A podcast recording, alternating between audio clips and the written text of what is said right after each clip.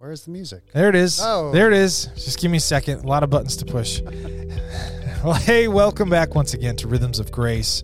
I am so glad that you're joining us. Uh, my name is Nate. I'm the executive pastor at Grace Church, and I'm here with Sung Kim, who is the lead pastor.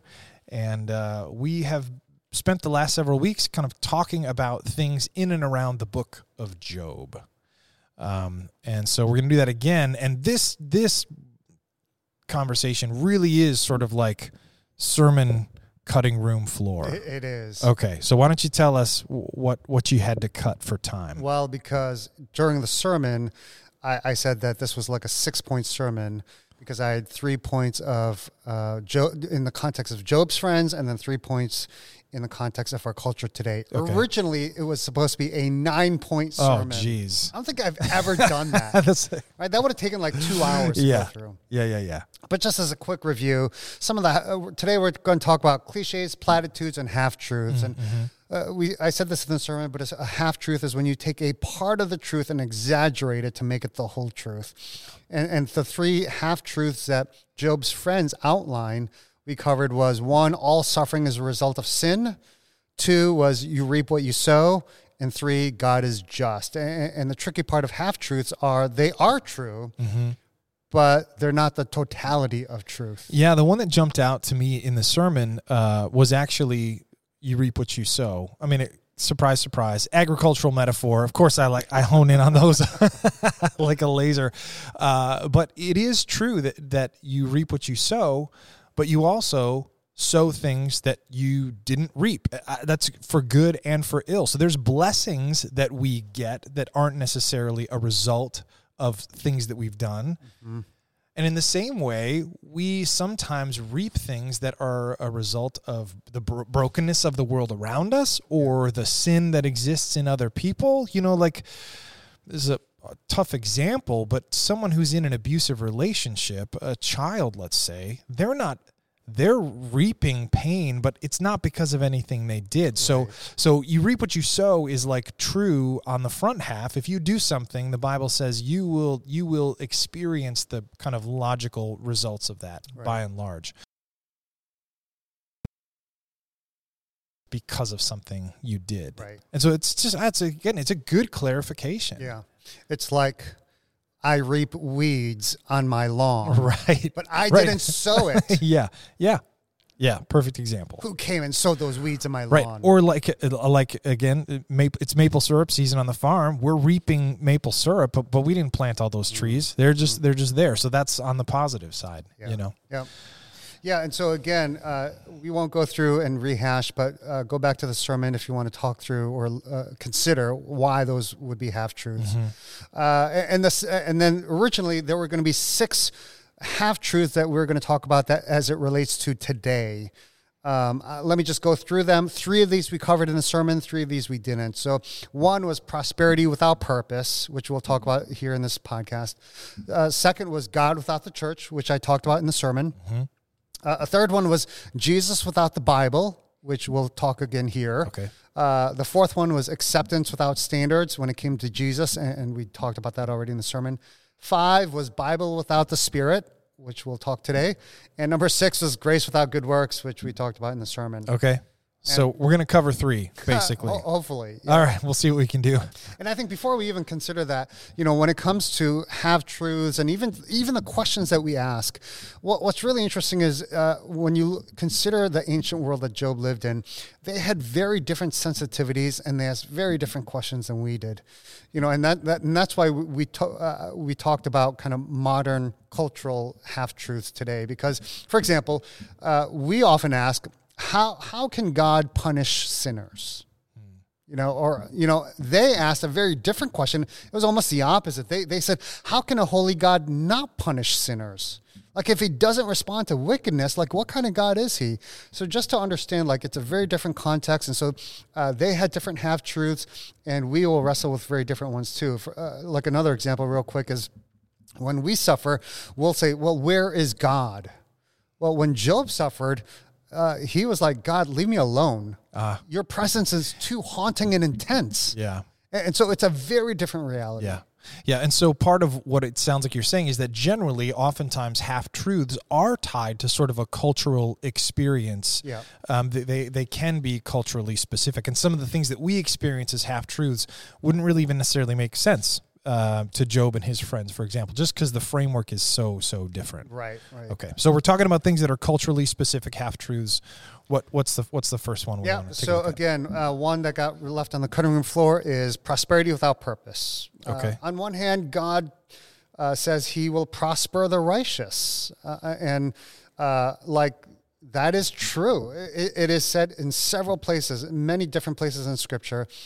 But what we often do is we take that in part and exaggerate it to be the whole. And so we define prosperity to mean, let's say, material or even career success. And so even when somebody says, "Oh, I'm blessed," like what do they refer to? It's well, uh, you know, I have a great career, I have a great family, and you know, uh, my stocks went up because the market went up. Yeah. You know, um, or there's a sense of like, well, uh, prosperity means God shows up to help me achieve what I want. yeah, yeah, And so God does promise us prosperity, but it is in His way and in His time, which is very different because we def- we want to uh, uh, um, define prosperity as like a house in the hills, a cabin in the woods, um, a, a Tesla in my five car garage. yeah, yeah. Um, but that's not always the case. You know, that reminds me of another thing that I was thinking as I was listening uh, to your sermon, which is that oftentimes these half truths are a result of us um, kind of over personalizing the truths of the gospel of the Bible, and I think you referenced that. Um, I can't I can't remember exactly where that jumped out to me, but what you're saying right now reminds me of it, which is that we want to define prosperity the way that we see it, the way that prosperity looks to us in our life. And the concept of, of God promising prosperity is much larger than that. In other words, it's not all about you. you know, that's a big part of it. But also that that we are a part, we should see ourselves as a part of God's story, as a as opposed to seeing God as a part of our story. Right. Saying, well, for me, I've defined prosperity this way, which means, God, I need you to show up like this.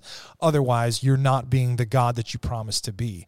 And that's just a fundamentally like misaligned understanding of how we work. And it causes us to believe a half truth. Right. I remember a, a a while ago a rapper turned preacher once said, "Show me your bank account and I'll show you how much faith you have," hmm. which is like prosperity gospel. Yeah. Right. And I just try to imagine him saying that to Jesus. Yeah. Yeah. right. Son of man has no place to lay exactly. his head. Yeah. And then I wonder what Jesus would think about the diamond cross that uh, the rapper was wearing. Yeah. Uh, oh, you're wearing that that form of execution that that uh, that I died on, and you have you've encrusted it with diamonds. Yeah. Yeah. A- And so, um, again, um, God wants to prosper us, but when we take that part of the truth and exaggerate it to be the whole truth, what we often do is we, we neglect uh, other areas of truth, and, and that places it against other places in Scripture. So, for example, God does want to prosper us, but He also says that, well, take up your cross and deny yourself and follow me. Yeah. You can't just talk about prosperity without both holding intention that call to deny yourself and follow him. Yeah. Yeah. I think the other danger too is to take to, to take that and, and swing the pendulum the other way and say, well, you know, God wants you to suffer. Right. Right. A- and and you can't do that as well too Yeah. And you can't settle for either half truth and, and both of those forms of christianity like this hyper ascetic and this hyper prosperity driven gospel it, it, it's not the gospel Right. It's like a it's a, it's a half truth on both sides. it, it is Yeah. so that, that's one prosperity without purpose we got to be careful because again that half truth can has have really devastating effects on our relationship with god and our faith Right. And in some ways, you know, uh, what's often re, um, communicated in Scripture is that prosperity uh, on the righteous is a way of God revealing Himself. Like it's it's not it's like it's not about um, like rewarding good behavior. It's not for our kind of benefit as much as it is for God to demonstrate His generosity and blessing and etc. And that's another place where we start to misalign it, right? Where we we believe that that uh, it's that it's about us and it's not about God as the Bible describes. Right. Yeah. Yeah, so that, that's the first one that got left on the cutting room floor. Uh, another one was Jesus without the Bible. And uh, again, like I hear people say, and I'll, I I say too, well, it's all about Jesus. Well, and it's true. I mean, all scripture points to and culminates in the person of Jesus. You know, everything is from him, through him, to him. It is all about Jesus. Yeah. Where we go wrong is sometimes we take that part truth and we want to exaggerate it. And then what comes out of that is, well, because it's all about Jesus, I, I don't really need to to read Paul hmm. and what he says because you know, I, I, well, he's kind of sexist, Right. right. Or why do we need to read the Old Testament? It's just it's it's about Jesus. Hmm. Besides, mm-hmm. there are things in the Old Testament I don't understand. It seems really barbaric and primitive. It's all about Jesus. And the problem is, Jesus says, if you want to know me, uh, read the law, read the prophets, read the Old Testament. Yeah. And so you can't know Jesus apart from the, the, the, the that part of the narrative of redemption. Yeah. It- It's almost like imagine watching like part three, The Return of the King, like just by itself. Like you have no context for why the grandeur of the narrative and the culmination is so like majestic and, and awesome because you have no context for that. Yeah, and in some ways, even I, I did. I remember one time when I was reading through the Bible for a year, and I was reading the Old Testament, and I remember telling my wife, like, "Oh my gosh, I can't, can't wait to see like how many babies get killed this morning." Like that was what, that was what the Old Testament felt like, right? Like just over, like just, but without that as sort of a framework and an understanding and understanding of the history, you almost can't appreciate or realize how transformative the message of Jesus was and how transformative the cross was, this barbaric symbol was, um, without like kind of that foundation. So it is it is important, you know, and and we can't simply sort of ignore portions, inconvenient portions or difficult to understand portions of Scripture just by saying, well, we're just going to focus on Jesus instead. Right, right.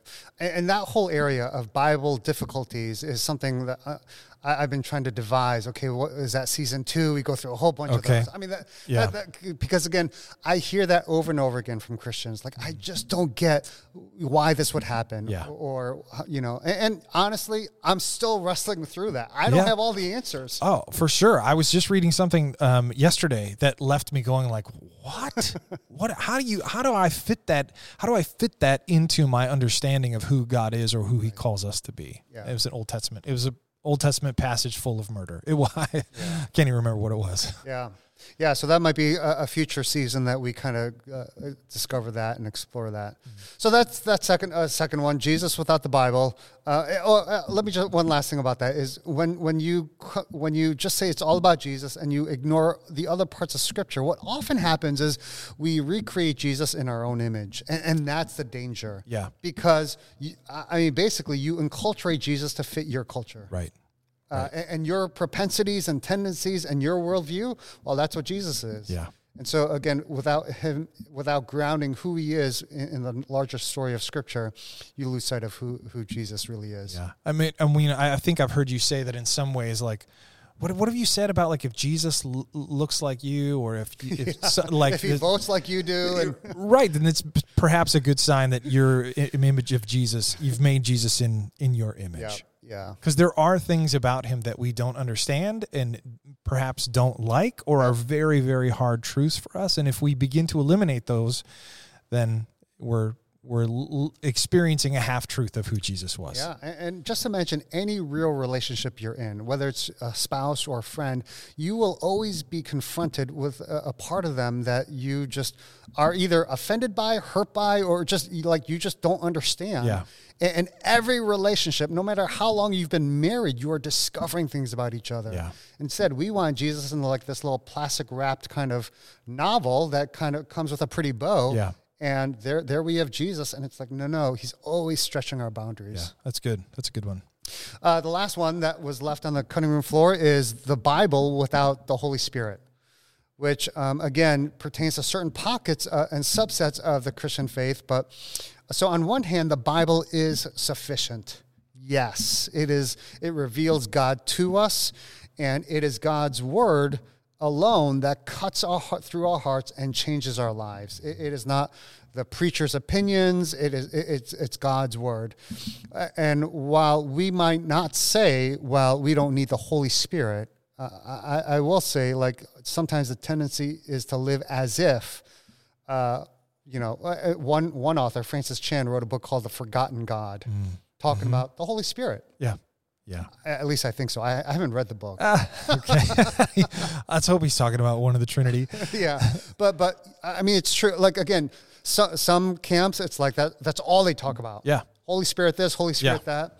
Yep. But uh, and in other camps, It's it's the Father, Son, and the Holy Scriptures. yeah, it is. it is, and, and it's almost like it's as if there's nothing else that God wants to reveal to us because, well, God's given us the Bible. So Right. what else is there? Revelation is closed. Well, in one sense, yeah. Like the problem is, the Bible was inspired by the Holy Spirit, mm. and it's only through the Holy Spirit that we can rightly understand, interpret, and apply God's word into our lives.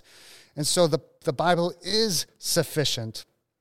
But what happens is we often deny the power of the Holy Spirit Yeah. to work in us and reveal uh, not new revelations, but like new insights and, and new things about us and, and a new perspective on God from our from where from Yeah. our vantage point. Yeah, yeah. Well, it's it, some of it is is what uh, I've heard people say, where it's like the Bible is written for you, but not to you. Yep. You know, and so there, and when God was speaking to someone in the Bible, they they had relationships and they had a cultural context, and and and like they needed help interpreting that what God was saying in the midst of all of these variables as well. And so it can it can be a half truth to simply say I'm going to interpret these words exactly or like verbatim without context and and simply say like oh but that's then that's then that's what it has to be. Yeah. Uh, the Holy Spirit helps us discern and and apply and interpret um